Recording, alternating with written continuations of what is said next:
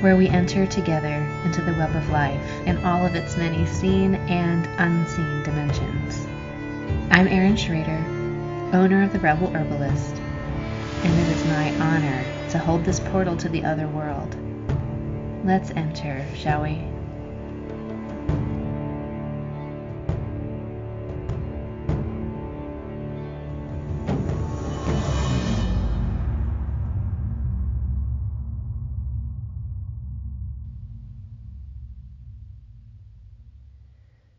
Every muscle, bone, and organ of our bodies are wrapped and connected by an intricate, sentient, fibrous membrane known as fascia. This membrane is an enigma. It's partly gelatinous and partly fibrous.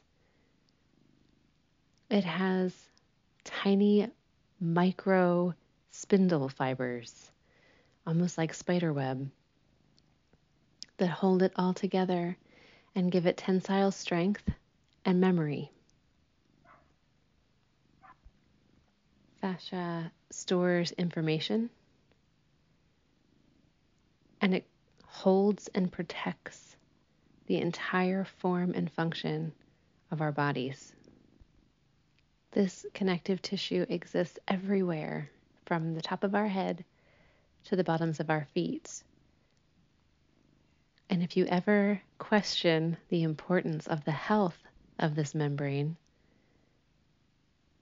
you can uh, reflect on the symptoms of plantar fasciitis. If you've ever had it or know anyone who has, this is when the membrane at the bottoms of our feet, the fascia at the bottoms of our feet, become inflamed. And it's incredibly uncomfortable, and it takes a long time to rehabilitate, because once the fascia gets into a position and holds that position, it takes a long time to retrain it to hold itself and to hold our bodies in a different way. So why are we talking about fascia today? Well, last week we talked about trauma and empathy and the ways that we use our empathetic mirror neurons to be hypervigilant and to scan the room and to try to keep ourselves safe. Well, this week we're going to talk about a similar pattern in the human body, but this time as it reflects in our physiology. So our fascia, as I said, it holds memory because it is memorizing the repeated use, the repeated function of our body, and it's shaping itself to shape the form of our body to reflect the way which we typically move, the posture that we typically hold. And so as our body moves habitually in the same ways, day after day, week after week, month after month, year after year, the fascia gets tighter in some areas and looser in others. It holds and thickens in our defensive posturing, and it loosens and becomes fluid in our opening. And the fascia in that way solidifies and holds the patterns of our lives, turning thought form into physical form over time. I've spent the past few days paying attention to my own posture, how I hold my body, how I move my body, to understand the sorts of messages I'm sending to my own fascia. What do I want it to remember? What do I want it to hold? And it has been startling. I spend most of my time sitting in a posture that is not fluid and open and easy, but more rigid and focused, sitting over a computer, sitting with a phone in my hand, sitting with a book in my hand. So my elbows are bent, my head is leaning forward, my shoulders are slightly rounded, and my fascia is remembering that posture. And so if I don't actively move in other ways to increase my range of motion, over long periods of time, my ability to move in new ways will be limited and restricted because my fascia will have memorized that posture. Head forward, shoulders forward, elbows bent, bent at the hips. And I think of my grandmother and how she worked in a paper factory, putting tablets together, standing at the same spot on her conveyor belt day after day, head forward, shoulders rounded, elbows slightly bent. My grandmother, who will be ninety in two weeks, has almost no use of her shoulders. They are both frozen.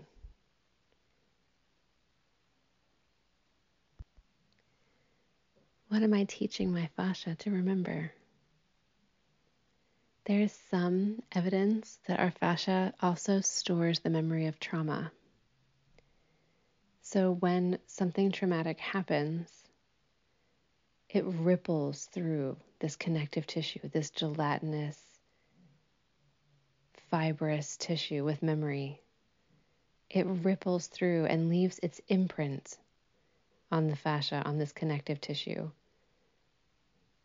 Doctor Bessel van der Kolk writes about this in his book, The Body Keeps the Score. Doctor van der Kolk teaches about the rigidity that comes into our body as a result of trauma and the ways that we can start to leave our bodies and live solely in our minds and in our thoughts and in our distractions, in an effort to not be in the embodied experience of trauma and anxiety and fear and sadness and anger. All, our body holds all of the emotions that we are trying to escape from, and so we escape into our mind. As we start to confront our trauma, our history, our past, we have to confront the animal of our body. The memory of our fascia, start to come back into this ecosystem of the body with tenderness and care. There are some ways that we can do that that are shown to be effective and safe. One of those ways is hatha yoga practice, which is a gentle movement of the body connected with the breath that just helps us come back into this body and this moment, and to begin to trust it again, and to begin to trust ourselves again. It also opens our fascia in some ways by helping us move our body in ways and in directions that we wouldn't normally move it in our day-to-day lives. Stretching fascia that's become thick and tight, opening parts of our bodies that have become closed, bringing the breath deep into the body where the breath usually lives, in just the upper parts of the lungs as we breathe shallowly. And we often hold our breath as well. So yoga helps to bring the breath back into the body, to bring the mind back into the body, and to bring our trust in our own bodies back into balance. There are many other somatic methods for dealing with our trauma and coming back into right relationship with our bodies. There are therapies called somatic experiencing, Rolfing, craniosacral therapy, Bowen work, myofascial release, and other forms of massage. Massage itself is extremely healing and balancing to the fascia, if performed by a skilled practitioner. There are also forms of therapy like E M D R or eye movement desensitization and reprocessing, which is a form of therapy that guides the client to move their eyes side to side as they remember traumatic experiences. It's sort of amazing, but this has been shown to disconnect our body sensation from the memories of the experiences, which over time lessens our triggers and allows us to move through the emotions of those f- experiences without them being trapped in the body and becoming intrusive. Another wonderful book on all of this subject is called Waking the Tiger by Peter Levine. In this book, Doctor Levine talks about the frozenness of trauma, not as much in the um, form of fascia and the body's memory, but in this energetic imprint that's left in the body after trauma. When something traumatic happens, there is an unfinished, incomplete experience.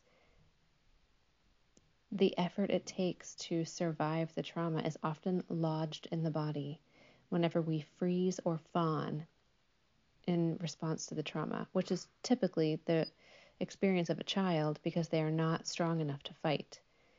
And so when a trauma occurs, which is anything that's overwhelming to the child, and they're left alone with their feelings of overwhelm,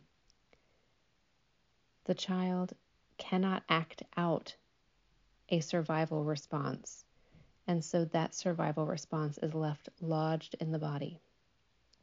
Doctor Levine's practice and what is um, experienced in somatic experiencing therapies and other somatic therapies is releasing that discharged energy by reenacting or remembering the experience and coming to completion with the experience. So acting out the escape, the survival, the fighting back that could have and should have happened in that moment to complete the experience. This is a huge topic and one that we could spend a lot of time talking about. But what really matters to me in this moment is for all of us collectively to start to really come back into our bodies and address the trauma that is there. The earth that we live on is traumatized. The soil itself holds the memory of genocide and agricultural genocide of the soil microbes and human genocide of peoples who are eradicated in the expansive movement of colonialism. And in the micro, our bodies are traumatized by the same systems, the machine of the military-industrial complex that has rolled across the earth. And then that system has echoed down through our parents and their parents and their parents. And so the same system that has clear-cut forests and dammed up rivers and destroyed indigenous cultures has led to child spanking and kidnapping of children from their families for residential schools, and religious shaming of natural body processes. This is what we talk about when we're talking about decolonizing our minds. It's finding the roots of these systems and uprooting them. There is another way to be human, and it's not this way. But we each individually have to do the work of finding the insidious tendrils of this system inside our own minds, inside our family systems, inside our workplaces. And we cannot do that until we come back into our bodies and confront the trauma that is lodged there and begin the process of letting it unwind. If you have the resources to get help on this journey, I highly encourage you to do so. Working with a therapist, working with a massage therapist, going to a yoga class, practicing breath work, finding a, a therapist who who does E M D R, if you do not have the resources to seek out outside help, you can start this process yourself. There's a wonderful yoga YouTube channel called Yoga with Adriene. Her videos are fun and short and accessible for all people, and they start to bring you back into your body. They begin the, the bridge building, that relationship to your body. As a plant person, I'm a huge advocate for plant oils and body oiling. So infusing olive oil or avocado oil or sweet almond oil or jojoba oil, whatever you have access to, a safe topical oil, infusing it with plants that are healing to the nervous system, like Saint John's wort or mugwort or oats or rose. There are so many. And then using that oil to lovingly massage your body every day, head to toe. In Ayurveda, this practice is called Abhyanga, and it means something like loving our bodies with oil or loving ourselves with oil. This practice not only brings us back into relationship with our body in a loving way, it also helps us feel where our bodies end and the world begins. And it creates this almost energetic barrier around our bodies that's protective. And many of us who've experienced trauma, and I think we all have, we have a hard time sometimes knowing where we end and the world begins. And body oiling can help us come back into contact with the envelope of our bodies, our personal landscape, as we move through this life. One of the best ways I have personally found to start to come back into my body is to use my body to come back into relationship with the body of the earth herself. When I use my hands, this body, and put them into the earth, her body, and I make changes to the earth so that it begins to heal, and I see more birds, and I see more praying mantis, and I see more caterpillars, and I see more bees.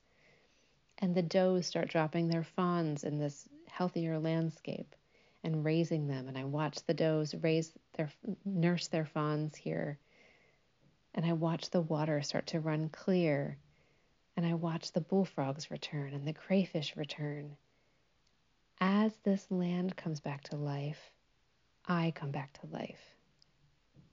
Because I know if this sick land can heal so quickly, I can heal too. And so even if you only have a windowsill garden on the twentieth floor of a building in the city, as that windowsill garden starts to flower and bloom, there's something in us that comes alive as the earth comes alive. We are meant to be in that kind of reciprocal relationship. The plants are our elders. They have created the environment for us to evolve. And as we evolve, they evolve with us. We're connected, interbeing, co-creative, co-evolutionary. And by using our bodies to serve the body of the earth, we begin to trust ourselves again. And then we begin to trust the earth again. And the earth has never stopped trusting us. Even though we've given the good earth so many reasons to stop supporting our life, it has not. It continues to provide us with air and water and food and beauty and shelter and clothing. And so when we intentionally join that dance, that cycle again, we begin to believe in ourselves. We begin to believe in our worthiness to be here and our ability to belong here. And in my story, nothing has been more healing than that. This weekend is a new moon in Taurus, a lunar eclipse, and Beltane, or May Day, here in the Northern Hemisphere. It is a time of blossoming, of Eros, or holy fire of love. It is a time of embodiment and incarnation and sensuality. It's the time of the mating, the union of the male and female within us, and the erotic love between two individuals. This is a time that can be extremely triggering for those of us who've found vulnerability and intimacy to be dangerous. And it's also a time where healing is possible, and the invitation to healing is everywhere.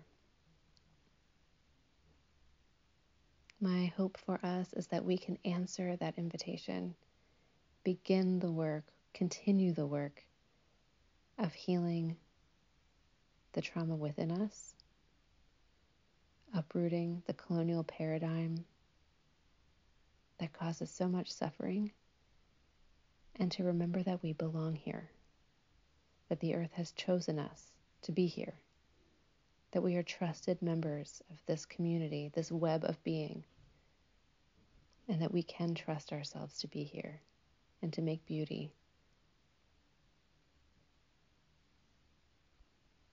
May it be so.